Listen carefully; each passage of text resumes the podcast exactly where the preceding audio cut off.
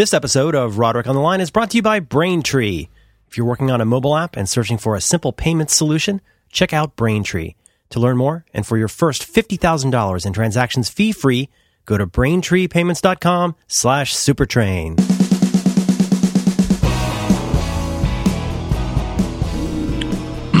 Hello. Hi, John. Hi, Merlin. How's it going? Good. It's good to hear your voice. It's good to hear your voice. It sounds really clear and crisp and present. I'm always trying to up my game. Hmm, what have you done? Well, you know, I brushed my teeth, uh, had uh, two or three coffees. I've had uh, had some Altoids. Oh, oh, I can smell them from here. Mm. Mm. I no, you know, I'm, I'm, I, you know, I try. You know, not that hard. I mean, it's podcasting. Yeah, right, I exactly. mean, you know, doesn't that seem like drop bits? Like, do you really need to try that hard? you know, uh, do you remember when uh, when when the when the Pearl Jam first arrived on the scene? Mm-hmm. And do you remember that music video for the one about the kid that kills everybody in his in his class because Lemon yellow sun. Because they don't because they're Hit me to with a surprise lift. Yeah, I'm there. Of course I do. That was a great video. Yeah, great video. Very, Very, uh, very evocative, very evocative, current. I think it was, uh, it was, it was about issues. It definitely was about issues, but I remember the. I remember most distinctly. See, I didn't have a TV then as now, but uh, but I did see that video a lot because it was I just, on just for my records, you, you don't, you don't have a TV at all right now. Well, it's not that I don't have a TV. I have a TV that I um I have a one of those giant uh, cathode ray tube TVs that was given to me by my next door neighbor. Okay, all right. That I that I haven't you know, that's not plugged in, but I can't get rid of because nobody wants. Okay, So I mean I up I own one. It's I- just not understand. connected to anything. I don't, I don't make you sensitive about it. Okay, continue. So, Uh, so uh, uh, then, as now, you didn't own a TV. Right. Or rather, then I didn't own a TV. Now I own a TV. Mm. I'm a TV owner. But I'll bet you didn't have cable, especially. Well, I don't have cable now, and I didn't have cable then. You're a cord cutter. Clipped it, clipped it. However, I did see that video a lot because MTV was still in its waning days of of um, ubiquity, and I remember thinking, "What is he doing? What is Eddie Vedder, Mister Vedder? What is he doing with his teeth? Why is he baring his teeth? Why is he showing them to me?" Yeah, with the big ah, like And those big, those big saucer eyes. Yeah, but all the it was all the teeth that that's, that that freaked me out and scared me. Yeah, all the ah big big big like uh teeth mouth. And um it was a style of singing that he was broadcasting that I had that I prior to that didn't know. You know, I knew the like open your mouth big and I knew the hey, wah, but like he his mouth isn't open it, it like it's not open wide. It's just that his lips are open wide. Mm-hmm. He's like teething you. Mm. So then I was in the recording studio many years later, and I was singing a song, and I was like singing the song, but I was just singing it, you know, normal, like doo, sort of in my in my mouth, in my brain. Mm-hmm, mm-hmm. But it just doesn't sound articulate enough. It didn't have the clarity that I wanted. It just sounded like I was bored. And so, for whatever reason, I started to sing with the Eddie Vedder. Like, can you hear? Can you hear the difference? I'm like, sing, I'm talking right now, and then I'm the, I'm talking like this, and it's Ooh. and it, it like brightened it up with the. You just peel your lips back off of your teeth, and You all sound, of a you sudden, sound, you sound relevant. Like you've had yeah, enough. Yeah, yeah. All of a sudden, it's just like I've got all this energy and this stuff to say because ah, my my lips aren't in the way of what of what my teeth are trying to tell you. And so, and I just, I, and then I just had all this uh, sort of aggressive energy in the song, and I realized that uh, that you can convey so much by just how like tight your lips are and how like much you ah get them off your teeth, man, get them off. Hmm. So anyway, that's what you sounded like early when you first when I when I first picked up the phone. I was like, "Whoa, Merlin's really baring his teeth today." Oh, you think I'm being intense? No, no, not intense, but like good, like, like you know, the present. I'm interested in face shapes. Um, you know, my mom uh, was in sales, and she said uh, something she did when she was doing her real estate was whenever she would speak to someone on the phone, she would smile, And that when you uh-huh. when you smile while you're speaking to someone, it's telegraphed to the phone. You, you, you sound a little like a crazy clown. But if you try try uh-huh. smiling when you're talking, and you sound Yeah. happier. when you smile, the whole world. Oh my God! Listen to you. You sound so happy. Right? I mean, it's just right there in your in your face. You're relevant now in a different way. super smiley, like ready to sell some real estate. Yes. Yeah, right. I mean, and I I I don't do that enough, and and there are lots of people that smile all the time. They're just their faces are just they just learn to smile all the time. Well, you know, this week on uh, Ping Pong Corner, uh, I'm going to tell you that when I moved to San Francisco, I had noted to a friend of mine that in my largely predominantly Chinese neighborhood and mostly older Chinese people, I was really struck by. Um, uh, this is just you know again this is the kind of thing you say when you live in a city. I'm just telling it like it is. But like um, the Chinese people, the, especially the older Chinese people in my, in my neighborhood, do not engage. They sometimes engage with one another, but you don't see it a lot in public. And they very rarely make eye contact with or talk to people. And I, I was a little thrown off, right? Because I'm from, at that point, North Florida. I'm used to, and even in the rest of San Francisco, I mean, shit, man, people are joining each other's conversations on street corners in San Francisco all the time. It's a very social town. So I was kind of struck by that. And I, I said this to a friend of mine. Did you, have you ever, have you ever noticed this, this as well? And they're like, yeah, actually I have. And they said, now I don't know if this is true, and forgive me if this is ping pong, but that supposedly uh, that the whole like smiling all the time for no reason is not a thing for Chinese people. That it's considered, I guess, maybe like insincere, or maybe like reveals some kind of weakness, like you're on your back on your heels a little bit. I don't know if that's true, but some people smile a lot more than others, even when they're not happy. In And- North and- Florida, everybody smiles all the time. Well, right, and nobody's happy. Nobody's happy. They're in North Florida. In my experience in Europe, which is the the majority of my overseas experience, uh, people over there consider Americans to be fairly insincere.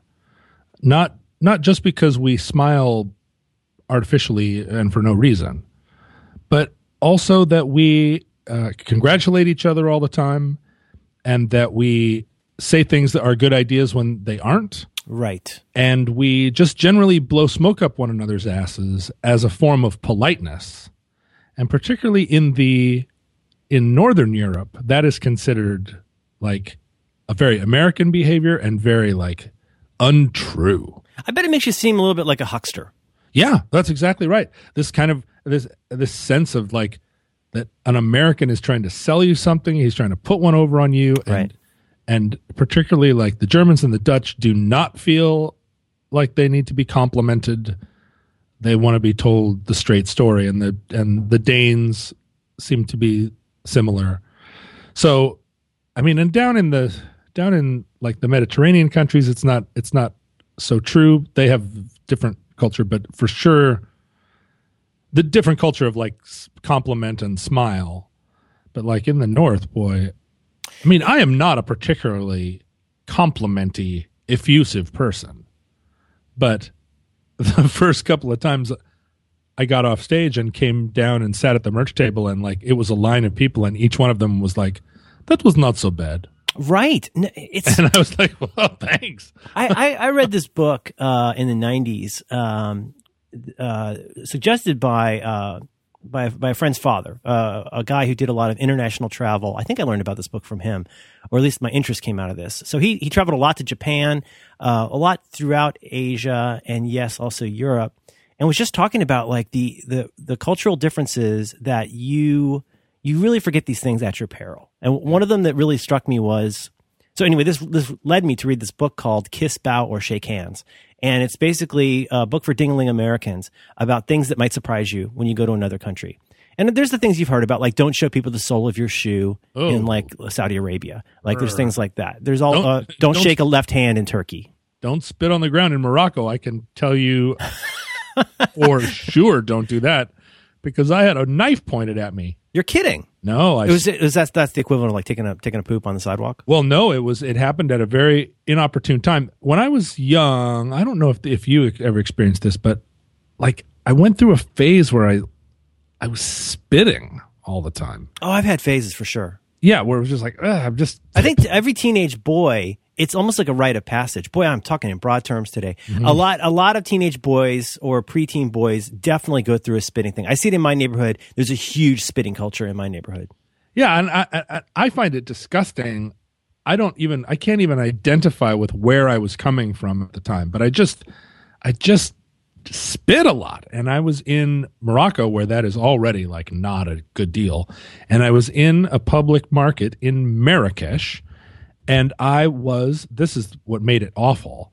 I was actually negotiating with a guy. Oh dear, that's got layers. Yeah, so I'm sitting there and it's you know and I'm not I'm not in the the market. I'm like out in front of the market, kind of in a in an area where people have their wares out on blankets, and I'm and I'm negotiating with the guy over a belt, like hmm. a like a hold your pants up belt. Yeah. And I just at some point in the conversation, I just spit on the ground, and he reacted violently, and it became a big fracas and I was like, uh, "Hey, no, I didn't. You know, I meant no offense. I was just, you know, I'm 20 years old and I don't know my ass from a hole in the ground." And you know, and he's like, 30 seconds before, he was like, "You know, that's it'll be 30." And I was like, "Ah, well, you take 20." And he was like, "Well, let's let's say 27." And I was like, "Why don't we do 24?" And whoa, so, so that was not just like bad hygiene, bad public behavior. It was kind of a fuck you to him. Oh, it was some kind of. And the thing was, I wasn't. He didn't make an offer, and I spit on the ground. Like it was. It was just bad, bad timing, bad coincidence, bad timing. But boy, he really took it that way, and uh, and I think that that. Well, I'd like to say that that was the last time I ever spit in front of somebody, but then hmm. I I moved to Seattle a couple of years later and I started drinking lattes. Mm. Oh, that creates a lot of a lot of mucus. Yeah, I'd never had a I'd never had a coffee before I came here. I was twenty what I, what was it twenty two. Never had a coffee, and then somebody handed me like a this pint glass full of half and half that had one shot of espresso in it, and I was like, "This is the greatest drink of all time." Right? Why? What have I been missing? Like I should have been. Sure, drinking- this is. Are you sure this is coffee? I should have been drinking that Sanka this whole time. This stuff tastes amazing. And I, for like nine months, I drank four pints of half and half a day, and I was just hawking loogies everywhere until I realized that's not coffee. that's yeah, that's something else. That's a gateway oh, drug. Oh, buddy, you would love it in our neighborhood. You'll just be walking down the street, 65 year old Chinese lady comes and just does a giant snot rocket out of nowhere. Old farmer's hanky. Like my kid and I will be walking over here, this, Ka-cha! and just giant, runny, like nine inch long uh, booger, like oh. just hanging out there, heading toward the sidewalk. Oh, no boogers. No I'm boogers. S- I'm so against boogers now. Now, here's the thing. Uh, I, I used to think this was just a bit or just a joke, but uh, people from, I don't want to say the UK, I want to say from England in particular, I mean, you know, there's a very sophisticated level of code switching going on. I don't know if that's exactly mm-hmm. the right word, but but the thing is, you know, you've been to England, I've been to England, and you've obviously dealt with English people. Uh, mm-hmm. Uh, you've had them in your car. Oh boy! And and the thing about the English people, by and large, especially people from London, I'm going to say that I have met, is that there is a very it's it is almost like North Florida in the sense that there is a lot that's encoded in what people say and don't say. Oh, yes. Where there's a high, high level of apparent civility masking a lot of s- aggression. Mm-hmm. Maybe not aggression, but like mm, there's, all, there's like a, there's like a million ways to say, hmm, you didn't do that particularly well, did you? but you you would never just say that was shit or something like that. But you know, it's uh, in fact there's that whole uh, Twitter account and book uh, called what's it called? Uh, like it's called something like weirdly British problems, and mm-hmm. it's all about like you know the need to be ridiculously civil at all times, regardless of how you feel. So, like, you go into a retail store, and you know the people who are working in there are incredibly civil, but not very nice and mm. not very helpful.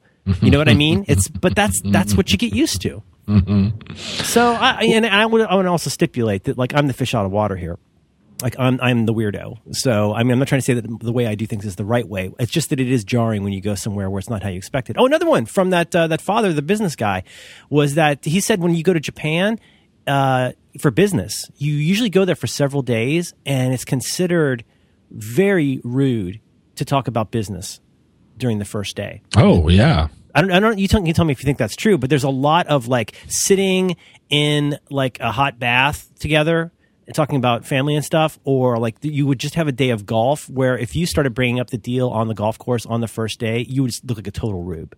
Oh yeah, well I I feel like that should be the way that we do business here. You know, the way to do business is not talk about business. First rule of business. Yeah, don't talk about Don't business. talk about business.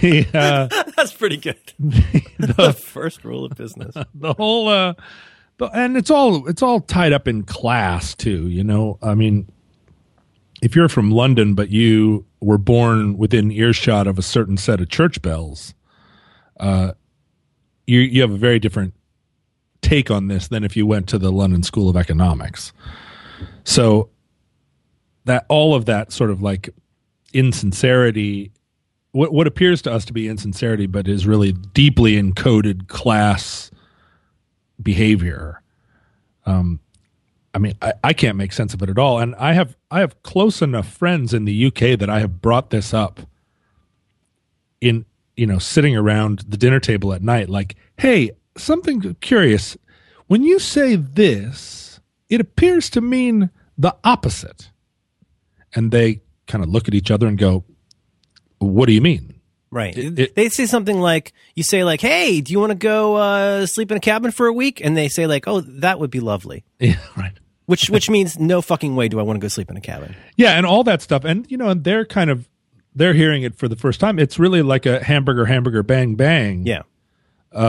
Where it had never occurred to them that the actual words they were using and in some ways the tone didn't line up with the meaning.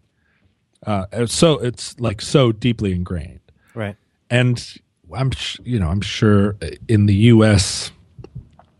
there are equivalent like uh, incongruities, but but because of our you know because of our Wild West heritage, because of Andrew Jackson, we really tell it like it is in this country. As long as what it is is a big fucking snow job that's trying to get you, that's trying to get your wallet.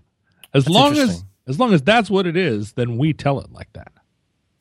I was talking to somebody about this the other day that, um, especially, it feels like in the South, maybe in the Midwest, there's def. I always feel like there's a thing, not always, but I frequently feel like um, that is that can be difficult to do without seeming rude. That there is a certain kind of accepted, like let's we we should ask about each other's families. You should- maybe you might even like ask. It's pretty common in lots of places to ask how's your health. Like there's all these kinds of things you ask that kind of create the environment for having a, a more intimate conversation where you first talk about these things and that that that is part of the standard opening gambit in a lot of conversations is you know uh, let's let's talk about these kind of general things before we talk about these specific things Well, did you read that art? Uh, that there was an editorial in the um, yeah, one of the newspapers. I'm not going to say it was the New York Times. It was probably I don't know Yeah. one of those. There's only three newspapers anymore. you got Pretty- uh, New, you got the New York Times the Atlantic and the other one Yeah, the New York Times, the the uh, the Washington Times, great newspaper.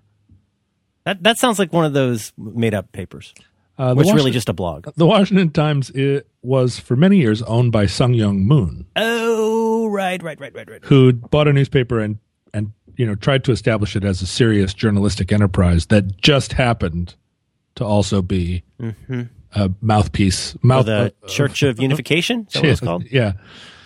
Church of uh yeah unification church i guess uh but this editorial was a review somewhat a review of george herbert walker bush's new autobiography yes not great timing for Junior not great timing for junior where the the the the potter george I'm herbert sorry, walker, I shouldn't say Junior. I should say what would he be? Trey? What do, what do you call Jeb? Was well- Jeb like his? jeb is yeah not Anyway. john john john walker bush Mm-hmm. jeb Hmm. um but bush senior like rips bush like uh george walker bush g-dub Mhm. rips him a new one says what we've all been thinking like why did you cede so much power to cheney he's a madman rumsfeld is How could you not? How could you be in the room with Donald Rumsfeld and be comfortable with that? Yeah, right. Well, and the thing is, I mean, Rumsfeld and and George Herbert Walker Bush had decades of history together. they ran against each other for the Republican presidential primary in what 80 76 Rumsfeld, Rumsfeld ran for president. well he was considered a real comer like Huh. he'd been part of the nixon white house he was he rumsfeld rumsfeld believes i think this is part of rumsfeld pro, rumsfeld's problem and part of the reason that he belongs in the bottom of a salt mine is that he believes that he should have been president. He thinks of himself that way. And there's enough history he has enough he has actually a claim to believe that that was plausible and possible. Like he was the young upstart. And he uh, he went after george herbert walker bush in the 70s really denigrating him. And so those two That's guys when had that's when he was in the CIA. well when i think he went after him even before he got appointed to the cia but like there was a lot of rivalry in it they were shitty to each i'm sorry shitty to each other most of that shit coming from rumsfeld who was the he's very trump like rumsfeld He is, but he also. I remember, like, I would I would watch him speak, and I would always think, even his, in his famous "Known and Unknown," um, the, one of the most obfuscating paragraphs in English language history. But you really appreciate, on the one hand, the guy is super articulate and on message. Whether or not you agree with him, he's great at staying on message, and he really has that vibe. He looks like a composite drawing of like a bunch of successful, powerful people. He looks like like if if uh, if like Teddy Roosevelt and Woodrow Wilson had a love baby, and he just has that like dad or grandpa vibe where like even if you think what he's saying is bullshit, he seems really he seems really committed and smart, yeah which is I, a, which is a dangerous thing for a man like him. I always felt like his his back teeth were all made of wood This episode of Roderick on the Line is brought to you by Braintree, code for easy online payments. To learn more right now, please visit braintreepayments.com slash supertrain. Listen, if you're a mobile app developer, you've got to check out Braintree. Braintree is the payment solution used by companies like Uber, Airbnb, Hotel Tonight. See, I'm counting on my fingers here. Living Social and Muntree. These are all terrific places. Braintree has made the payment experiences in these apps seamless and magical. And now you can add a similar experience to your own app. Did you know that? With excellent customer service and simple integration, Braintree gets you ready to receive payments quickly and Braintree's continuous support plus fast payouts means you'll be prepared as you grow from your first dollar to your billionth. Braintree is helping solve the problem of mobile card abandonment by offering a best in class mobile checkout experience. You have to check this out for yourself.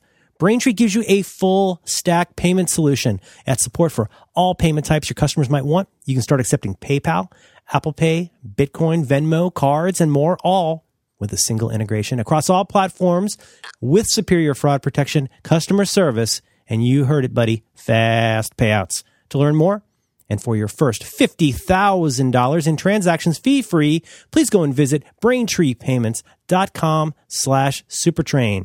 And our thanks to Braintree for taking the pain out of mobile payments and for supporting Roderick on the Line. right and they were held together with like like bands of titanium And maybe maybe that annoyed him a little bit. Mm, yeah he's Like he, he that was in his mouth all the time. Ugh, soft wood back there Ugh. So, so Bush Senior is saying all this stuff in his autobiography, and somebody goes to Bush Jr. for a comment, and Bush Jr. is like, "Well, he never said any of that in the eight years that I was president, or the two years I was running for president beforehand. Never mentioned it before." And I disagree with him. I was the president. I was the decider. I didn't. Cheney didn't get to do just what he wanted. I was the boss. Mm-hmm. You know. Meanwhile, Cheney is like got a seven-sided lighthouse made of dreams that's surrounded by machine gun nests. and the you couldn't you could not write a creepier supervillain than oh, Cheney. oh my god! I, I, I- Remember when he had the Naval Observatory uh, Naval Observatory taken off Google Maps? yeah, yeah, uh, blurred out. Yeah. Yeah, because yeah, God forbid that they we would see his hedges or something. well, he didn't understand how it worked, right? His Google man Maps- his man size safe.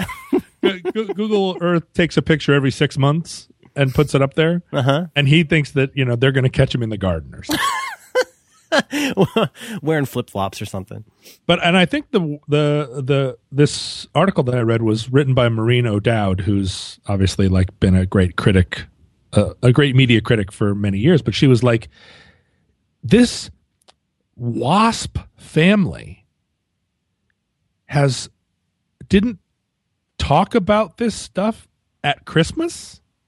Like your your father was president, your son is president now, mm-hmm. and you're not going to bring up the fact that that you you think that these people are are a bad choice? Like you both the father and the son went to war with the same Middle Eastern dictator and they never discussed it? Right.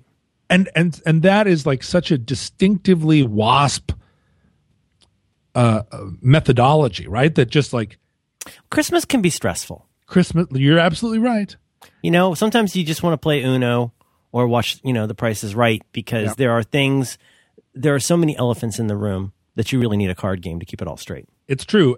It it's just that it it really really drove home really put an exclamation point on the fact that the bush family should never have been in power in america. They are bad people. And it was a bad time it was a bad decision that we made repeatedly for reasons i cannot and i don't think history will ever be able to fully explain but like unsuited to rule ex- by any measure except that they are aristocratic and uh, george herbert george w- herbert walker bush at least was like patriarchal in the old mode so he had a sense of This is 41. Yeah, he had a sense of honor and duty and wasn't going to say a bad thing about a woman and wasn't going to, you know, wouldn't uh wouldn't do a stock deal where the SEC didn't sign off on it at least, you know. But then his son was just a like a brat and a and a shit, just a shit. There's no other way you can describe George Walker Bush, G.W. Bush, than that he's a shit. He's just a shit. And he was president for eight years. And it's insane. It still is insane. I'm mm-hmm. so, I am talking with my teeth bared right now. I can hear it. It's not, you sound committed. I am so mad that he was ever president. And this is a nonpartisan issue. It is not that he is a conservative Republican because I don't even think he is one. Well, it's, it's one, it's one thing to shitty frat boy. It's one thing to say I didn't enjoy the roast beef tonight, and it's another thing to say like I'm pretty sure they deliberately tried to poison us.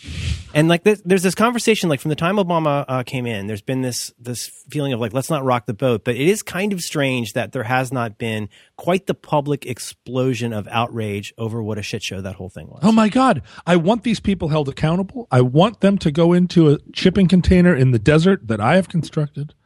And I want to feed them. That's right. You had a whole idea for Cheney, to- didn't I you? I want to feed them psychedelic drugs in an environment where I can control. you their- had a saw type situation, a long term, long con, long mind fuck in mind for. Uh, I forgot about this. You did. That was your whole idea for the, the former vice president. Oh, I still dream of it. And the thing is, I don't want. I want to extend the franchise all the way to Lawrence Eagleburger. I want them all. I want them all go. I want every neocon. And I will just and I, uh, the thing is, it is a long con. I will take them over the course of months and years. For the gaslighting to really work, it's gonna it's gonna have to be a very very very long con. It's not something where you're gonna uh, fool a lady by turning the lights off. Sometimes we're talking about you're talking about like maybe you get him a little healthy, you, you get him get him on a diet, you get him using a treadmill, but like you're just it's a little little bit of mind fuck at a time over like uh, two to thirty five years. The problem is that the, cha- the challenge for me, like I feel like Lawrence Eagleburger will be easy to grab. Like you just say, You're oh, you're you are gonna get a knock on the door, my friend. the, the University of New Hampshire uh, is offering you fifteen thousand dollars to talk about uh, Riyadh, like the polit- current politics in Riyadh. Will you come? And Lawrence Eagleburger being like, absolutely. And then he- he just shows up and he opens the door to the conference room and there's nobody there. And then somebody puts a bag over his head, and all of a sudden, Please stop! all of a Please sudden stop. he's in a shipping container in the desert. Truly, truly extraordinary rendition. But Cheney has already thought of that, right?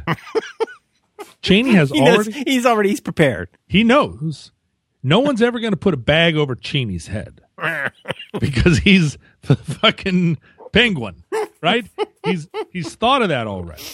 And Rumsfeld too, right? They mm-hmm. both they they check their six. They've got a man stationed at their six. So how the fuck do you get these guys? Hmm. It, and the thing is, you know, there's this there's the Fight Club thing where they go to the bathroom. They're at a Rotary Club meeting or whatever, and they go to the bathroom, and then all of a sudden, Brad Pitt is there, and they threaten to cut off his balls. Hmm. But that's not going to work for these guys either. The bathroom is secured before they go in there. Hmm. So what do you do? What do you do? There's with Cheney. I feel like he's Oh out. Why, he's what are you doing? he's Stop. fly he's fly fishing, right? He's fly fishing. He's with, got the got the Tony Stark heart, keeping he him and- alive at this point. he and Scalia are like uh, wearing hip waders, and they're in some Montana s- stream. The the hills are Shooting, shooting immigrants for skeet. Ah! oh, ah! the hill the hills are full of snipers, right? Because Scalia and Cheney aren't going to go just take a truck out and find a river, right? It's going to be sur- it's going to be completely perimeterized. wow. But I've been waiting in the river, oh dear. right? For mm-hmm. weeks. You're Black Ops. Every every summer I just pick a different river. And I just ah. get, get my snorkel gear on and I'm in the river You, you until look, you look like a reed with a lily pad. That's exactly right. Until that year when they picked the wrong river. Please stop. Um, I might be misremembering this, but uh, I, I feel like uh, in the in the last days of the what would that be 1992 campaign, uh, it got really really ugly because I think I feel like I remember it, it started to really look like Clinton had a lock on it. And do you remember what uh, George H. W. Bush like? Do you remember how he got? Because he had always been. I, you know, say what you will about the guy. I get the feeling he's probably a gentleman. Like you would meet George H. W. Uh, Bush, and I, I bet he's. I bet he's a, a super smarter than he seems. I bet he's not as. I bet like a lot of people who are president, like they're like really good people, people. But like, didn't he do like a whistle stop train thing where he was he was just a public dick for like three weeks before the campaign, before the uh, the, the election. But you and the thing is, it was like you could watch him, and it was it was almost like in Face Off where Nicolas Cage is supposed to be John Travolta, and you can see him going like, ha, ha, "I gotta kill people and act like a dick." Oh, this is really hard to do. You can see like he's like he went to Yale. He's a gentleman. Like he does not want to be behaving this way. But I'm sure all of his handlers were saying, "Look, man, you got to take off the gloves, or you're gonna have to move out." Mm-hmm. And it was hard to watch. I felt I I felt bad for the guy, even as I was like disgusted by it. Well, It so felt my off un- brand. It felt very off brand. my uncle went to college Poppy Bush. They were in college at the same time and they knew one another. This is Yale. Yeah. And you know, my uncle was tapped for Skull and Bones and said no. Oh boy. Um, and not to not to out Uncle Jack, but he did not like Poppy Bush in college for all the reasons that we don't like him now. He was a snob, he was a prick, and um, was exactly the preppy, uh, like class conscious rich kid that you would imagine except this was 1948 Well, so wait, now wasn't he? He was in World War II, so Yeah. he went to. Oh, it's GI Bill. He went after. yeah right they all did Okay, that particular generation. he probably didn't need the GI Bill though. didn't need the gi bill he was going to yale anyway but you know and this was and the, uh, when i think back to that particular time 46 48 you know that class of 50 let's say there were some people in that class who had just turned 18 and were going to college and the war was over and then there were other people in that class who were 24 years old had become a cat you know like a like a first lieutenant in the navy and had just had won the distinguished flying cross and been shot down over Corregidor. Corregidor, sorry. Corregidor, that's a kind of spice that you put in your So Nutmeg. rook- rookie mistake. Corregidor. and uh, and so you're sitting in class, and that guy's a freshman too. Eh, He's he's wearing, you know, he he he. Uh, the the French government gave him the Legion of Honor, but he's like taking the same freshman philosophy class as you, who just graduated from high school. That had to be a crazy time. Mm-hmm. That had to be a weird time to pledge a fraternity. Right? Like, well, let's see. We could take you, or we could take this guy that He's has the, the Medal of president of uh, Delta Kappa Epsilon. Graduated as a member of Phi Beta Kappa, 1948, with a BA, BA in economics. Phi Beta Kappa. So that's he. So he was, um, you know, he got good grades. hmm He was on an accelerated program to graduate in two and a half years rather than four. But as you know, the rich people can pay for anything. They can pay. They can get you on Phi Beta Kappa. We're making a lot of friends this week. You know what I mean? Yeah, the professor's not going to give you a bad grade if you're if you're you know if you're padding their nest. Everybody's on the take Mm. at Yale. Give me a fucking break. You think so? Oh yeah, that's not a Yeah, meritocracy. it's a corrupt. It's a corrupt organization. it, by by very by their very nature, the Ivy Leagues allow you know they let in the, that certain like fifteen percent of just legacy uh, kids, and they're just, folks just buy them in. the The thing is that that's true. I think of most colleges, Yeah. you know, and so if You think, that's you think Hodgman? true- I think Hodgman bought his way in. no, no, no. I mean, I, I try and imagine Hodgman and Coulton at their respective high schools, Mm-hmm. and no, they were both uh, they were both nerds. They got good grades. Mm-hmm. Coulton is a legacy. His father went to Yale and his grandfather, Oh, I didn't know that. but he also grew up in a really weird, small, small Connecticut town where, with a high school graduating class of like forty or something, and so. In a situation like that, like I was talking to Hodgman about this the other day. He's like, the problem is if your kids want to go to an Ivy League school and they live in New York, you can pretty much say, forget it, unless you're rich, because those schools fill the fill those slots based on a kind of, you know, we need one, uh, we need one Athabascan, and we need somebody from New Mexico, and we have seventeen thousand applications from Park Slope, Brooklyn, and so it's the Brooklyn people that aren't going to have a chance at it. If you are from a small town somewhere, if you're the only the only person in your high school class, you have a much better chance because you'll fulfill their you know their demographic spread. So I think I think both those guys, you know, earned that, but how do you you know how do you know really? I, when I when I wanted to go to Yale, which I desperately did, hmm. desperately did, Was that the school you most wanted to go to? it was the only college that I wanted to go to. And when I graduated from high school, I had not applied to any colleges because uh, the only college I wanted to go to was Yale, and I knew I couldn't get in. So why would I? What was I going to do? Go to the University of Pennsylvania? Forget about it. Safety school. Fuck no! I wasn't, wasn't going to go to Middlebury, Brown, there really? somewhere, and just fucking play lacrosse. Fucking Brown. I'm not. I'm not a safety school guy. I'm not going to go to Rutgers. You're you're headed for great things. Yeah, Why settle so- for second best? so everybody said- knew you were going places, John. Not said not not not everybody. Not to say that you know you did graduate literally last in your class in high school, but yeah. you know you might be one of those uh, you know uh, th- three to five percent. Let's just give the kid a chance. We'll bring him into Yale. This is the thing. I thought when you're if you really want a demographic spread, Yeah, you ought to every once in a while, you every once in a while ought to pick a guy that not only graduated last in his class but also didn't apply. Yeah. Oh, Didn't that's apply to your school, right? You they Like- come to give you the tap. They say, Yeah. come on over Yeah. this way. That's your demographic spread. I mean, it's like Mm-hmm. it's like when I when I got involved here in local politics recently. You might have heard of it. How'd that go?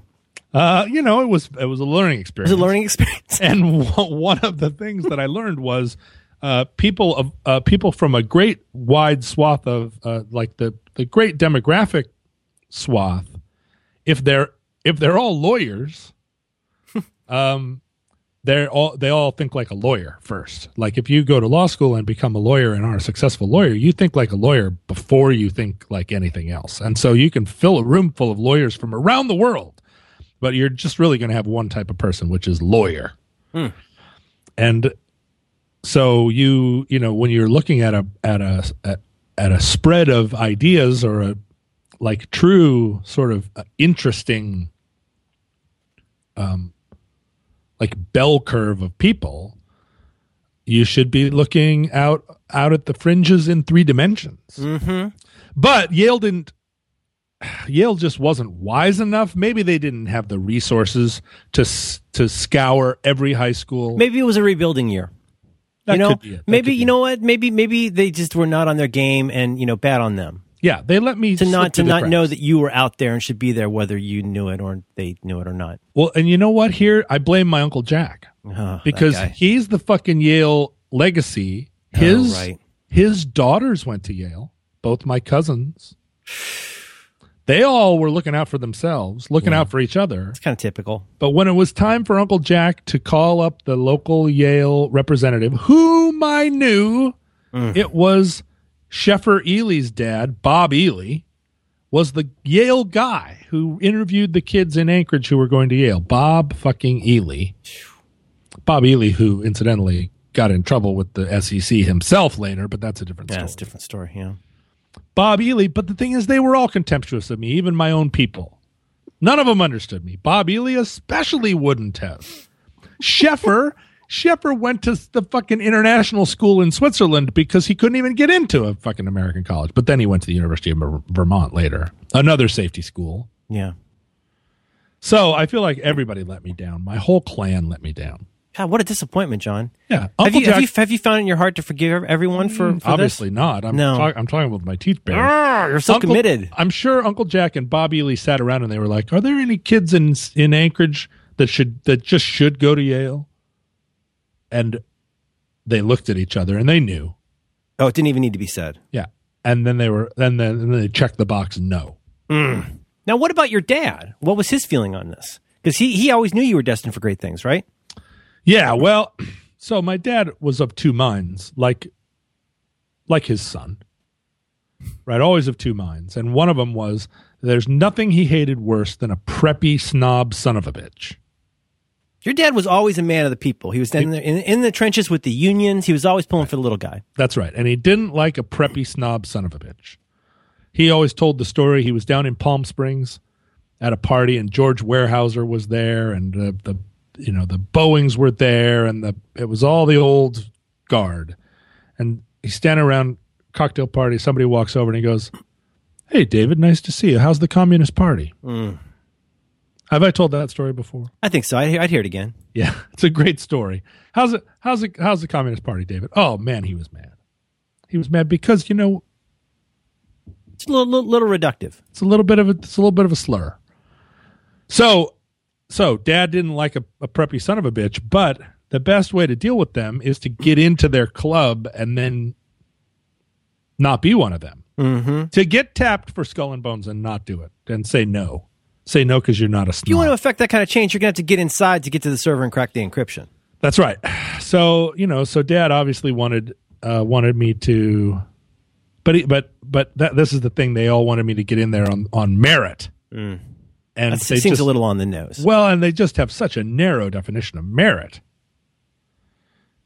Grades, Yeah, tests, grades, behavior, you know, and and not looking at the bigger picture, which is like light in the eyes, which is fucking rainbow, double, ra- triple rainbow triple rainbow eyes, and and again, this gets us back to the problem. It's like again, we're back to the problem with uh, you being a uh, retired general or the retired director of the CIA. It's like they don't need another foot soldier. They need somebody to reform the organization from the inside out and the top down and, and in really in every conceivable direction. You have the vision for that. They don't they don't need another person sitting there like spying on somebody in East Germany. They need somebody setting everybody straight. So this is something I, I realized last night because I went to this new James Bond movie, Oh dear. and you know the nadir of James Bond movies was Skyfall. What the fuck are you saying? Wor- worst James Bond movie by far. Even I the- think I think we have a bad connection. even the worst Roger Moore, even the George, sky fall. even the George Lazenby. You're so fucking high. Skyfall's great. No, it's awful. It's too. It's truly terrible. The, the whole thing. It's an abortion. What, what about when he takes his teeth out? Uh, It's very freaky. Doesn't Yeah. belong in a James Bond movie. All right. In any case, so I go to the new one and I'm like, all right, Skyfall was the bottom. And now this can't be worse. So it has to either be like on a plane with it or a, or a, an improvement. But I'm going to go into this assuming this is going to be terrible. And then the movie unfolds and it is better than Skyfall. Ugh. Um but still like just just dull. I mean, I'm in a James Bond movie and I'm I'm looking at my watch. Oh, that's no good. You don't want that. No, because it's just like really, you guys. And then I realized what my uh, one of my callings. Are you ready for this? Yeah. This is just this was like a fucking bell going off in my. You had a lot of time to think about your future. Well, because I'm sitting in a movie and I'm like, what am I going to think about? Clearly not the plot of this movie. Hmm. And then I realized I am I was put on this planet to be a script doctor for action movies. Oh. See, I don't want a script doctor a comedy. Because when a when a comedy when a good comedy movie like I can I can sit in a movie that's a bad comedy and go oh my god this was fucking terrible. It's This is- hard to fix a comedy if it doesn't have good bones. yeah, exactly. And but the and, and the difference is when a good comedy is happening, You don't even I- know you're watching a movie. You don't even notice. and I'm just swept up just like anybody. I'm I'm I can't believe it's happening either. You know, I I I don't see where the the seams are. I go, oh my god, this is fucking fantastic. Did you see that movie Spy? Uh, yeah, I watched the first half of it. Yeah, I I've heard. I've heard it gets better as you're watching it. it does. It gets Because I better. love. and- I love that lady. I wish she she made better choices. I think she is one. Uh, Melissa McCarthy is one of the comic geniuses of our time. Melissa McCarthy just steals that movie. She's hilarious throughout the thing, and I walked into that with my nose already crinkled up like I was She's, in an this outhouse. is not entirely accurate, but it's a it's a little bit like Will Ferrell or or uh, uh, Eric Wareheim, where like there are certain people who are just fucking funny. Like Eric Wareheim in that Aziz Ansari show, like just just when he's on screen, just when they show his face, I start laughing. Will Ferrell, I just start laughing. Melissa McCarthy, I just start laughing because they're just basically funny. They have an energy. Certain people have an energy that they can make even the shittiest things super funny just by standing there. Yeah, and and, and, I'm- that's not to diminish her. That's not to diminish her talents, which are many, but she is just basically funny. So I hope she chooses things that are worthy of her funniness. Yeah, yeah. Well, you know that's the problem with funny. Like John Belushi, he made a lot of terrible movies. 1941. Did you see that uh, the wedding movie with uh, Kristen Wiig? Did you see her in that? What's it Oh, called? yes. Bridesmaids. Yeah, yeah, I did see that. I was utterly, utterly unprepared for how funny that movie would be. very funny movie. It's got, it's got, it's funny all through, but it's got, and uh, she keeps that thing running. But there are four or five legitimately over the top set pieces that I think are pretty classic. Yeah, right. So exactly. Spy. But I It's got, don't. it's got that pretty boy in it, right? It's got that yeah, as a it's Jude and Law. The thing is, every time that there's a dude on screen in that movie, the the air goes out of the room. Yeah. They put a bunch of uh, they put a bunch of dudes in there to like. Oh, is Rose it- is Rose Byrne in that too? I don't know the. Oh, the, the the pretty the pretty fancy lady from um from you know she's the one who's getting married in the uh the one dark hair. Oh yeah, yeah, yeah. She is. Yeah. she's Moira MacTaggert in the X Men movies. Does that Is help? that right? Uh, no, Okay. it doesn't help. And also, I, you know, I, I realized a long time ago I don't know the names of actors because I don't care about their lives. okay, so Spy. Oh, so sp- anyway, not Spy because Spy was a good movie, and the thing is, what was good about it, I understood and appreciated, but I could not have done. Right, I couldn't have gone in. There were parts of Spy where the script, where it felt like the script was being written by a committee, and one of the people on the committee was hilarious. You can really sniff out the doctoring sometimes because there will be hilarious little jokes amidst a not very funny plot and not very funny execution, and you can feel like, oh, this scene got doctored by Patton Oswalt. Probably helped with this or something, mm-hmm. right? Well, and like third, the thing is, thirty percent, thirty-five percent of the movie Spy is hilarious. It's just that then sixty-five percent of the time, the joke gets set up and then doesn't land. And it's not that the actors aren't landing it; it is that it is a badly executed, badly written joke. Mm-hmm. And you go, if you can do thirty-five percent of them so well, why didn't you just let that person write the whole fucking movie?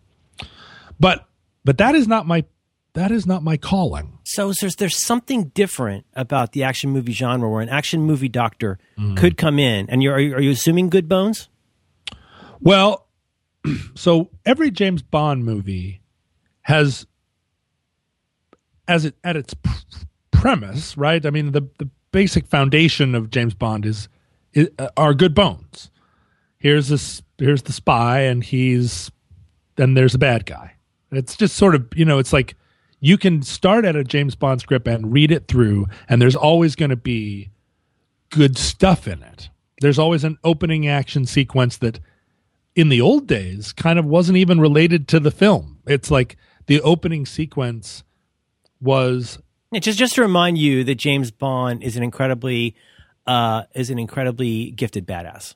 yeah, right. And this He can just the- ski off of stuff, or he can. There's lots of underwater, there's a lot of a lot of shooting sharks and stuff, right? and it was always the it was i mean at least the, the classic james bond movies of my childhood the opening of the film the cold open was the end of his last mission before he begins the new mission Right.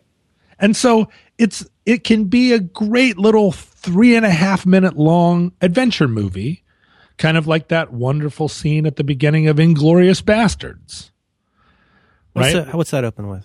uh, that's the one where they're hiding under the floor Oh my god, I love that movie. right Oh Or my the- god, that scene! I've I've seen that movie probably four times, and I still, I, I still find that scene incredibly riveting. It's it's it's horrible. It's uh, it's so Christoph fantastic. Waltz is so he's and the other guy, the French guy, so perfect. so perfect. because they don't overdo the whole like okay now let's show the people scared under the under the floor they just ignore them we know they're there the whole time and you're just like when is he gonna when's he gonna discover this or yep, when's yep. he gonna let you know that he knows it And the rest of the movie doesn't live up to it, right? Just no it's definitely got moments though it does, it does for sure. But and that like, final there's something about the hor- the horrificness of that final frame that i this, despite myself i'm like yes it's so awful I cannot. I was rolling my eyes so hard at that point that you could hear my eyes rolling in the back of the theater. It sounded like bowling balls. Mm. My eyes were rolling so hard. Anyway, yeah, But- you're right. But you're talking about like the yeah, the setup. It's yeah, this is this is a classic uh, trope, and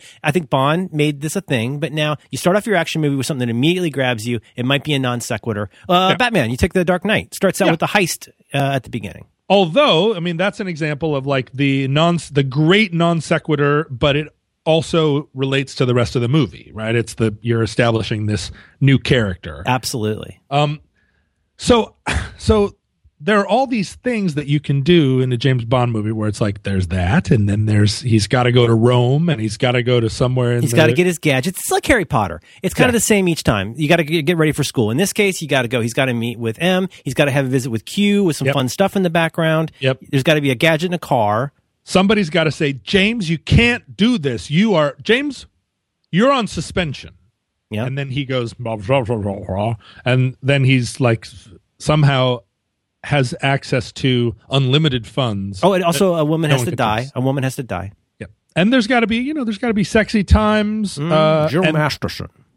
so so yeah the bones are always there the question is how do you flesh that out and the the and what's great about casino royale is that it's all fleshed out exactly the way you want it right the and it's gritty. It's it, they they they successfully made the transition to a gritty yeah James Bond. He's a younger, like it's supposed to be. Isn't that supposed to be the, the start? That's when he starts. That's when he's getting his double O, right? yeah that's the that it's the, was a good it's the reboot it's the reboot it's the one where spock is young and cute and kurt Oh, right. He's eating of the apple while during Kobayashi Maru. Right. Got it. There you go. So, uh, so, but, but, so I'm watching this film and I'm just sitting in there. I'm just ticking off like, you know what? All you needed to do to make that scene work was this. And you didn't do this. I cannot even fathom how you didn't. It's staring you in the face. And to choose anything else but to do this is to miss the entire game like to is to not is to fundamentally not understand how James Bond movies work. And who are there were 800 people involved in the production of this film and no one in a position of authority could stand up and say, "Hey, um, what if we just did the most obvious thing right now, which would improve the movie and like and it does it wouldn't even it's not expensive it wouldn't even it's just a t- it's like You're a talking, line about, you're talking about like a, like a plot point.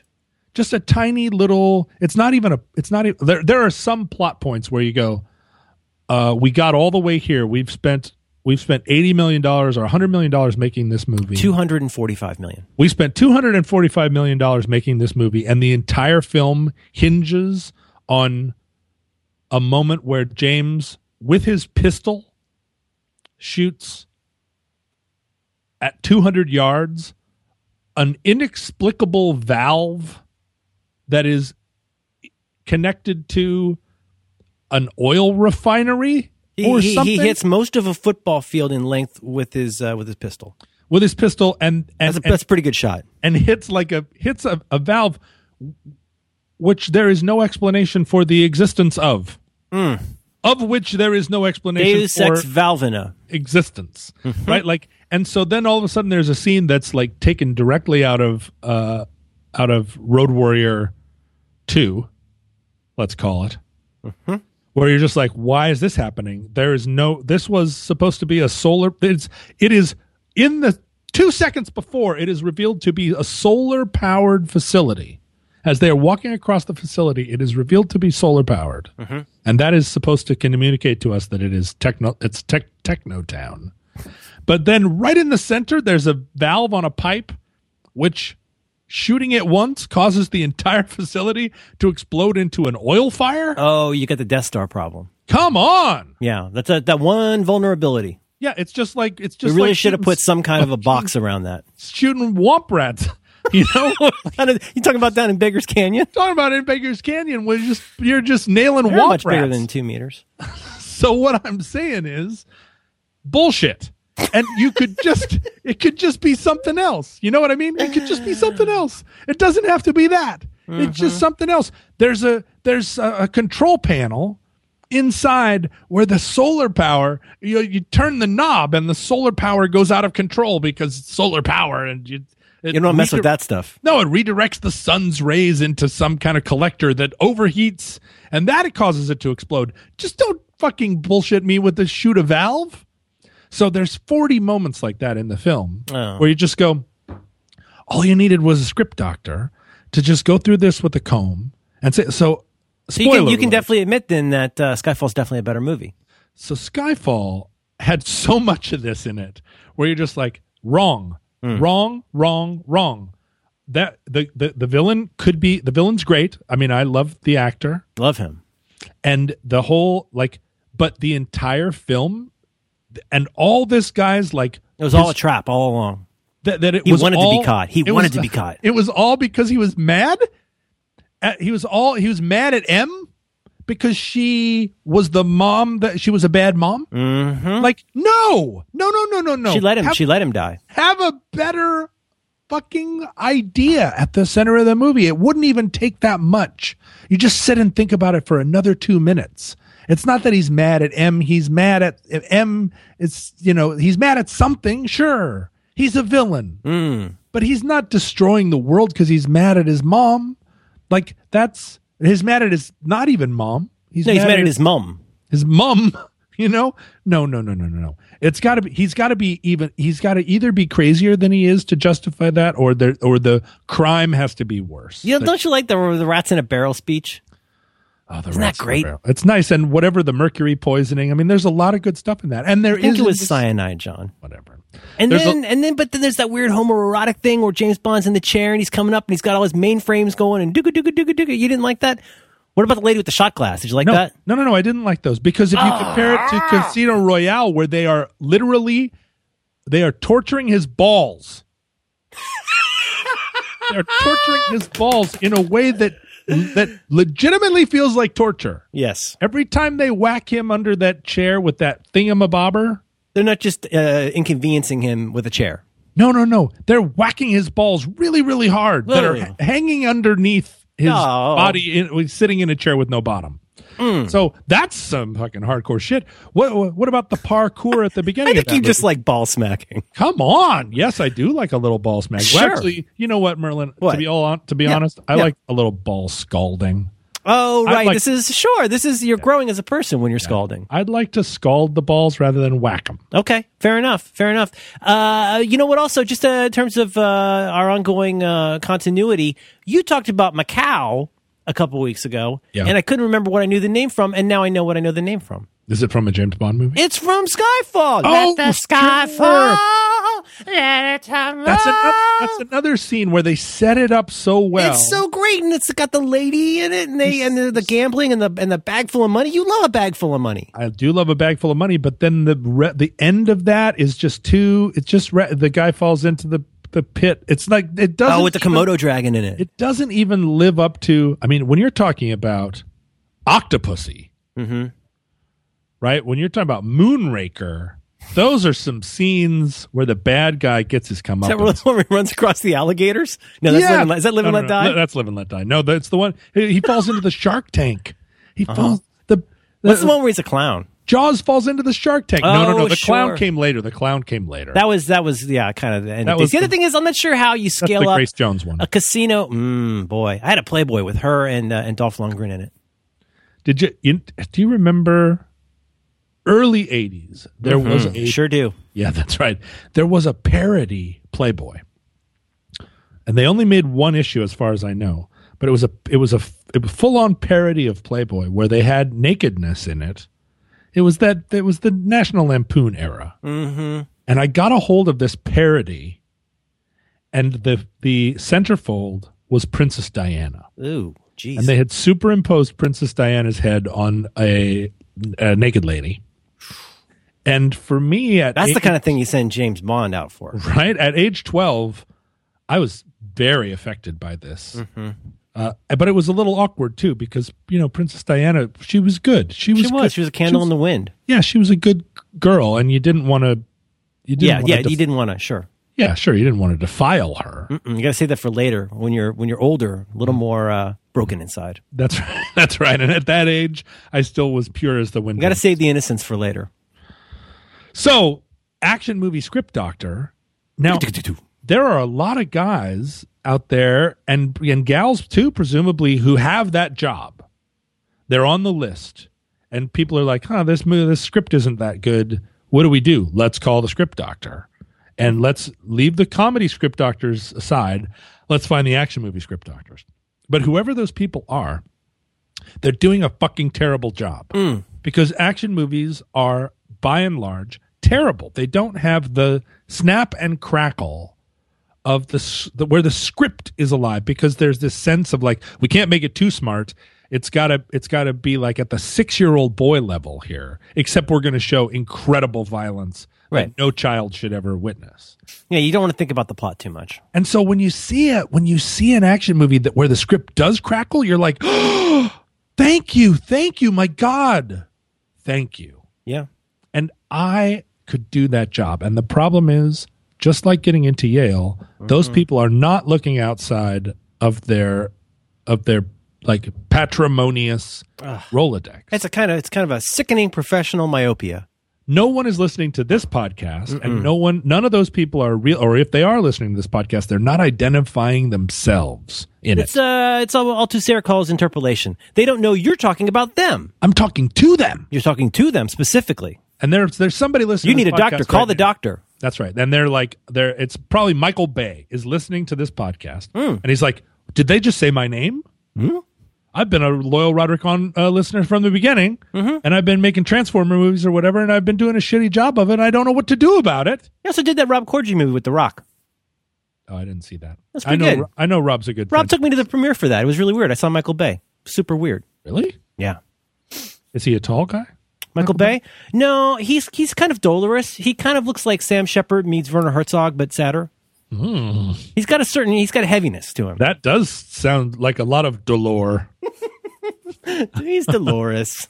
I uh, uh, uh, Sam Shepard for me will always be Chuck Yeager.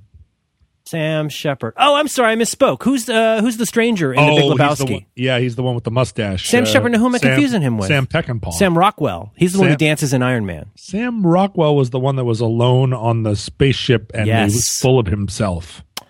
The spaceship was literally full of himself. Funny thing, uh, yesterday was, as you know, Sunday's Daddy Daughter Day. Uh, in my ongoing mission to ruin my child, I decided to take her to see a film called The Martian. and we showed up at the theater, and that place is usually just dead, dead, dead like Trotsky on, on, on a Sunday uh, late You morning. the theater literally has, has an ice pick in its eye. Yeah, it's it, it was it's usually completely dead. You can just walk right into the theater. You walk right up to the concessions, whole nine. This place was packed to the gills, and I'm like, what is going on? You know, we'd already bought our ticket. We were kind of already in, you know, uh, and she's like, boom, boom, boom, boom, boom, boom. Yep, yep, yep, yep, yep, yep, yep. They and I went and looked it up on the Fandango, and they had like almost all of the theaters, like like probably half the theaters were showing some version of Spectre. Mm. It was crazy. So it's too late to spoiler alert, right? Because anybody that's been listening this far Knows it's a piece of shit. has either seen it or is like totally Screaming, screaming at the doctor. totally screaming at me and saying, "Why are you telling me this? I I'm going to go to this movie and I'll I'm going bet there's a terrific twist that you haven't revealed yet. oh, fantastic! Oh, Oh gosh, so all the great twists, twists. twists and turns. I didn't see that coming. what he what? Boing. uh, there, but there are there. have, you, have you seen The Martian? Have you seen The Martian? I did see The Martian. Holy shit! Uh, the Martian was fantastic. The, It looks so. I mean, setting aside the fact that it's just it's fucking great in every way, but like just the way it looks, it feels like a new kind of movie. Like something about the I can't quite describe it. I don't know what part of the production to, design to put my finger on, but like it looks it looks different. I ate it with a spoon. Uh, it was the Instagram filter that they chose. I think they used uh, Rising or something, or Oh uh, yeah, I, I got to get on that. The the uh, the thing is, it looked. It might have been like they were doing the um, high frame rate or something like that. But there was mm-hmm. something about it. Anyway, don't want to get. That's for another clear. show. That's for another show. But my uh, only problem with The Martian. oh boy, here we go. Science fiction movie no, script no, no, doctor. No, no, no. It was great. It was great. They should not have cast the talented Mr. Ripley at the. Oh, whoa, that's crazy talk. No, no, no. I don't think. I, don't, I, I just picture, picture that mm-hmm. same exact movie, exactly mm-hmm. the same movie, but with Matthew McConaughey in the star. God, That's that's who belonged there. why you got to ruin your show like that? Oh, why you're got to right. do that crazy talk? No, it shouldn't be There's a pattern. You got it. You got it, Murph. There's a pattern of sand and some moving books. No, I want. I'm gonna sand the shit out of this. I wanted.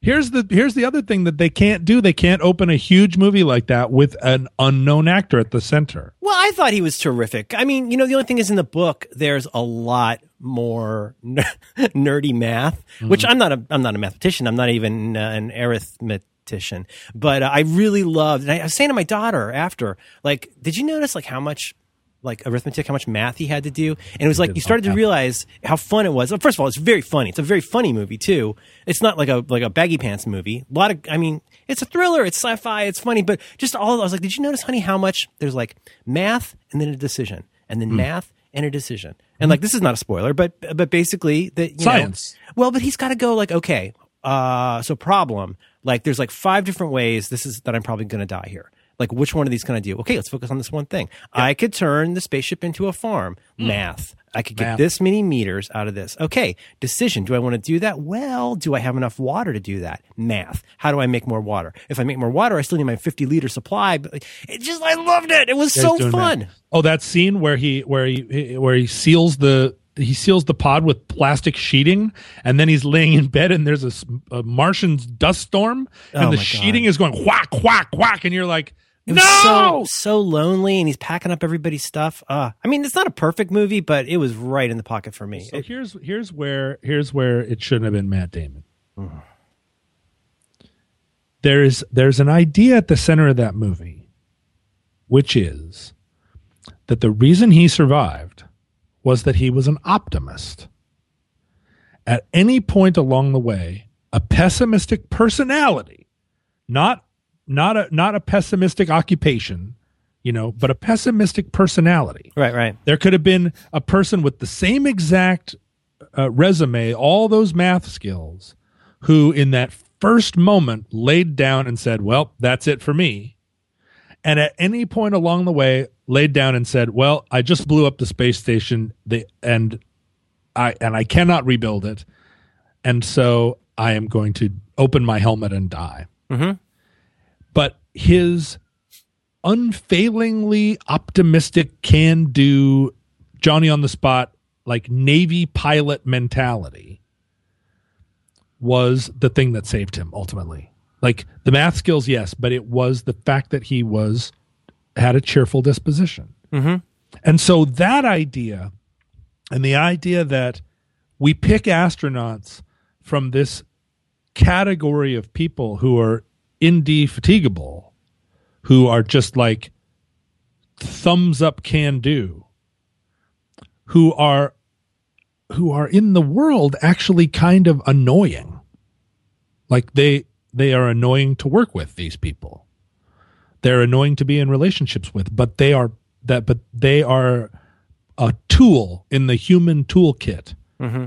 and we need to identify those people and employ them like that idea wasn't quite explored enough and i think part of that reason is that matt damon isn't actually that guy in his own life. So he's communicating this like yippee skippy thing but it's not in his eyes Uh, I, I ain't no Hollywood script doctor, but I'll tell you what I what I like about it. And I got this whole conversation. I can't help thinking about Edgar Wright, Edgar Wright movies, um, which we should talk about someday.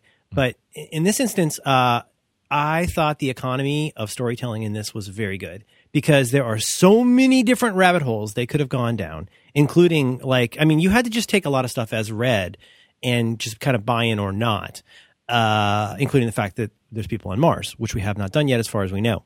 But uh, all along the way, I thought they were really good at just having what they needed to have in there to tell this particular story. And if they'd gone off to, into, into too much of like a Dark Knight of the Soul thing in a way that wasn't good for the movie, it would not have been as good. So I admired uh, when I see an adaptation like that. And like I say, the book is way nerdier uh, in some ways, and there's still a lot of exposition for explaining things to dinglings like me. But like I like, I admired their restraint in keeping it focused on the story that needed to be told when there could have been a million different rabbit holes to go down, and just kind of alluding to different things. But the whole story, the whole story is I mean the the tension of the movie the entire time is you're thinking to yourself, would I not would I know the math to do this? Because yeah, you're asking yourself. Would you would you even just how long would you even entertain the completely fantastical idea that you might survive this thing? You're smart enough to know how impossible this situation is. Like, what would it take to actually then try and do something to save yourself? Yeah, right. I mean, Right? what what do you do? What do you do 180 days in when you wake up one morning and you go, you know what? I just don't have it in me today. Well, and it's again, it's more math and decisions, math and decisions, math and decisions. Because if you, say to yourself, well, okay, his his plan was obviously pretty. Um, pretty ambitious. So if it were me, and obviously I would never make it onto a spacecraft for a variety of reasons. I, I, I, I pee, pee and poop a lot. I'd be bad. I would make a lot of compost. But also, uh, anyone who was too conservative in thinking about how to stay alive in the short term, short to medium term, would be dead meat. You would have to think about what resources you're willing to sacrifice that could keep you around longer. Like, how do you level your resources in a way that lets you do this thing that seems impossible? That takes a, that's a huge leap of, of imagination. You say McConaughey. Are there other movies, if you, if you if you can say, are there other movies that we remember Matt Damon for where Matthew McConaughey would be, would be better? Do you see him in, in, a, in a Bourne Supremacy? A Bourne, no, Ide- no, no, a no, Bourne no, no. Identity. I see. I, th- this is an example of Matt, uh, Matt Damon is great in the Bourne Supremacy, Bourne Identity Bourne, because yeah, Bourne Identity is one of my favorite movies. it's a great movie. And when you look at Matt Damon and you look at him being a very internal actor, he belongs in that movie. He's he.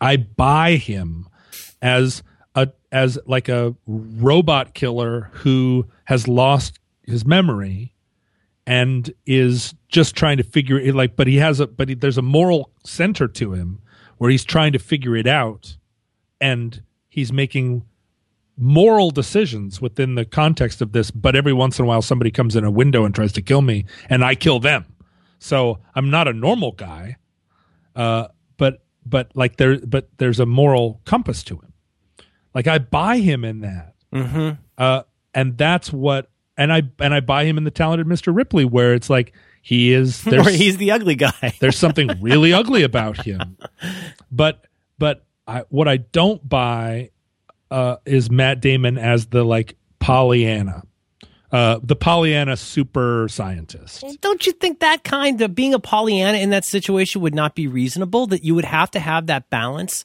of we, what you call optimism. Uh, I don't know if I call it optimism exactly, but there's certainly a, like a, a lot of realism to figuring out like what resources you level to stay alive and do this incredibly ambitious stuff, like digging up the nuclear reactor or whatever. But this is the thing; it's realism of a kind. It's you know, it's the it's uh, the type of person who has never sat down and said, humans are pig dogs and there's no point. And if you've ever thought that, you're never going to make it through a scenario like The Martian. Mm-hmm. Because that thought will creep in when your farm blows up and you're just like, you know what? I gave this a good try. I gave this a good try, but ultimately my survival isn't that important. And so I'm going to like spare everyone, myself included, this fucking travail. Mm-hmm. But he does, he, that never occurs to him. His survival is like, is uh, now he's got a new plan, which I is do my not want to be in your script doctor meetings. telling you, telling you. I would be, I would, I'm the guy that would be fucking throwing uh, cronuts at people. like, you even brought a cronut into this meeting? Stop right there. Stop talking. Whack! Cronut. There, I want to see it in his eyes. I want to see it in his eyes that he has never had a deep thought in his life. I want to see that in his eyes because that is because that's the key to this. And and likewise in the James Bond movie, I want to see in all of their eyes more than I'm getting. Hmm. And I, what and what that would require was that when they first ran through the script, it made any sense at all. Hmm. Because there are a lot of great actors in that movie that are being pretty wasted, pretty wasted because they are being given some dumb shit to do. You know that feeling where it's like, oh, I I I got dumb shit to do. Oh yeah.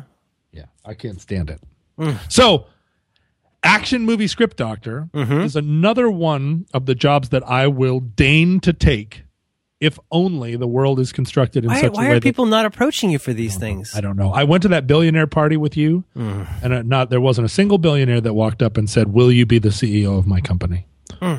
And they, I- and I was right there. I was in their fucking laps. They're certainly familiar with your work Well, so to, to varying degrees. and different different kinds of work. I mean, if Elon Musk is at all scrobbling, which I got to assume he is, Sure. he's he's got a he's got a room full of scrobblers, Sure, he's got a, probably got a dedicated wing of scrobblers. right? And they are scrobbling through all the podcasts looking for Elon Musk references, just like Courtney Love at a magazine stand in 1997, where it's just like, let's see Flip, my flip, flip. let's see my picture. Miss Love, this is not a library. Courtney, Courtney, look, look! I found you in Teen Beat. Let's get it. Oh my god, I look so fat.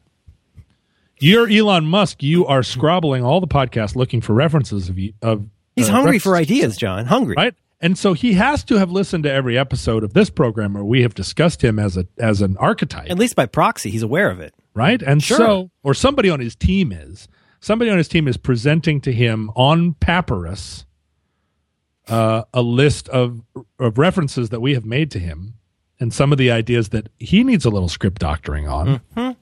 And he's what? And I'm at I'm at a fucking surrealist party with him, and he's wearing some kind of feathered headdress, and I'm just dressed like a normal person, which is ultimately the most surreal costume. Mm. And he doesn't walk over. He just he stands over there and waits for me to approach him. No, no, no, no. He doesn't understand how this works. He doesn't. They fundamentally don't understand how it works, and I think it's because it's programming culture as well. you think it's the programming? I think it's programming. Mm. I think they're programmed to not know how to not be programmed. So, I mean, if they You're, wanna you're here. You're here. You will pick up the phone sometimes. If they, well, How should they contact you, John? Is there a way you would prefer to be contacted by the people who need help for things? yeah, text me later. I heard you give out your address on a podcast the other day. It was my office address. Oh, and it might not be, even be real. It might be another office. It might be a uh, what do you call it? A double blind, a pigeon drop. Yeah, it's like an office. Uh, first of all, the address is completely unbelievable. There is no Seattle Boulevard in Seattle. Oh, it's a trap be- street. That'd be kind of idiotic, right? But that's my address, and it actually works. The letters do get to me.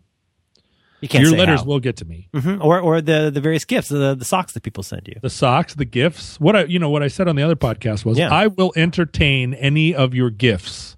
I if think you your, are, your only, your, if I heard correctly, your only proviso was don't send me a living thing unless it's been uh, prepa- prepared and preserved. yeah, right. I mean, Like, if don't send a dead beaver unless it's mounted or the bones have been bleached. Thank you. Exactly. But otherwise, if you are an artisanal maker of some kind and you would like to test your product out on me and mm-hmm. hear my true thoughts about it, absolutely fucking send it to me.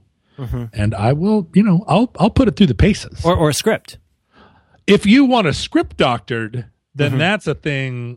I mean, you know, the first couple of these I'll do gratis. Are you kidding me? You would No, do no, no. that? I'd do it just to just to just to demonstrate. It's a, it's a public service because a lot of people are going to see these movies and they're shit. What I want to do is I want to have the director make a movie. I want to, I, so for instance, you could make this uh, this uh, Spectre movie.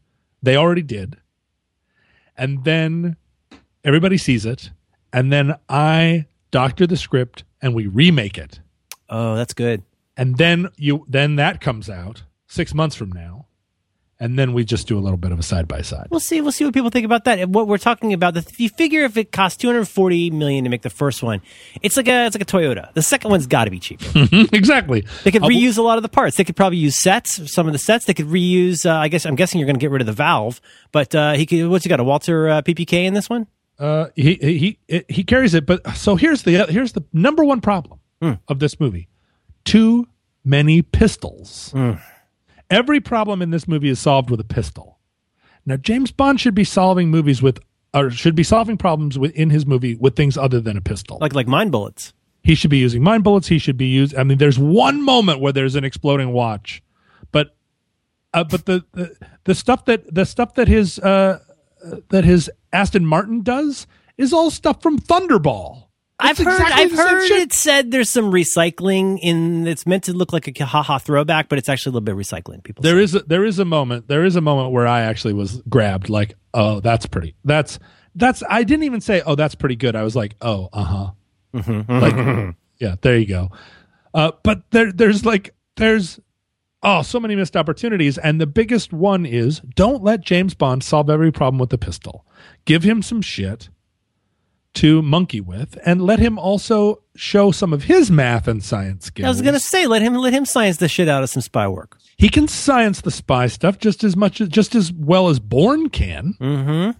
Right? And he should be setting that. But at, at every at every turn, it's not even always his Walther. He's taking pistols off of people. He's finding pistols lying around. You can you can really overdo the pistols. and then and so the the climax of the film. I'm not even talking about him shooting the valve. The climax of the film involves him in a moving vehicle shooting at a moving target at a distance of hundreds of yards with a pistol and we are meant to believe it because he shoots four times and doesn't accomplish it mm. and then the fifth one he really aims you know he like gives the squinty eye and he's like this is my last shot and he really aims and and he accomplished he puts a bullet into the mouth of a sparrow at 600 yards and doesn't kill the sparrow. It just goes down and comes out its butt.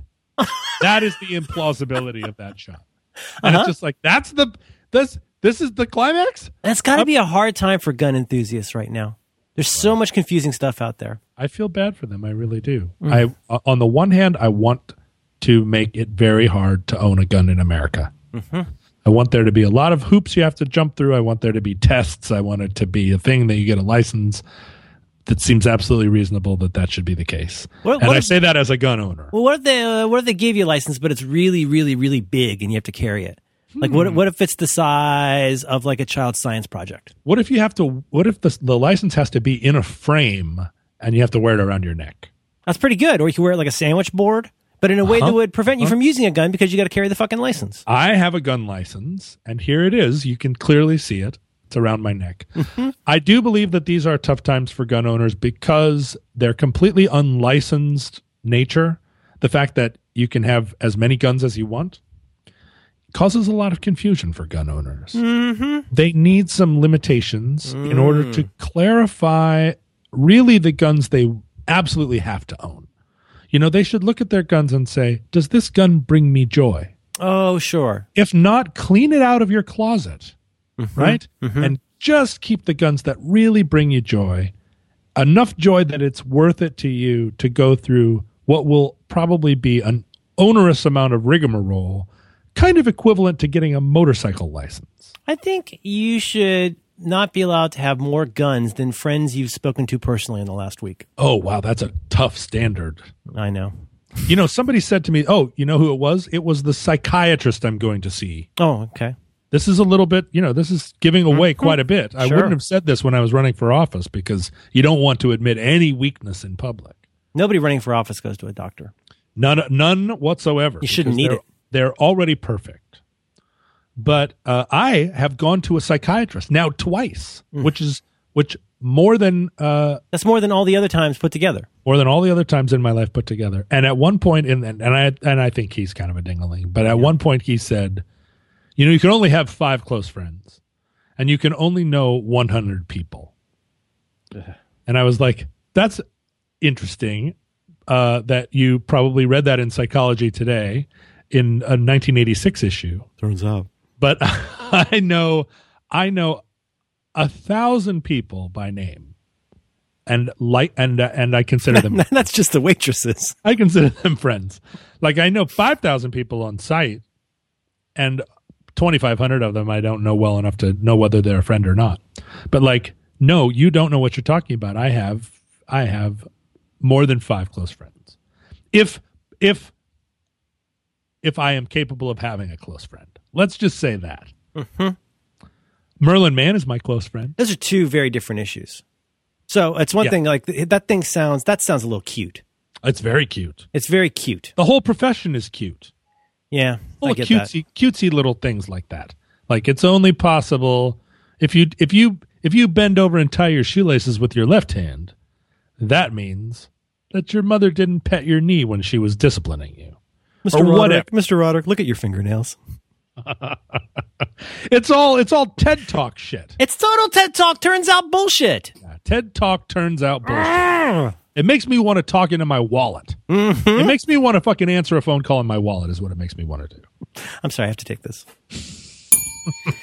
I can run flat out for a half mile before my hands start shaking. Now, why would I know that? Hmm. Turns out Turns- turns out that the pressure points in my feet are related one like related each to another mm-hmm. to my mustache hairs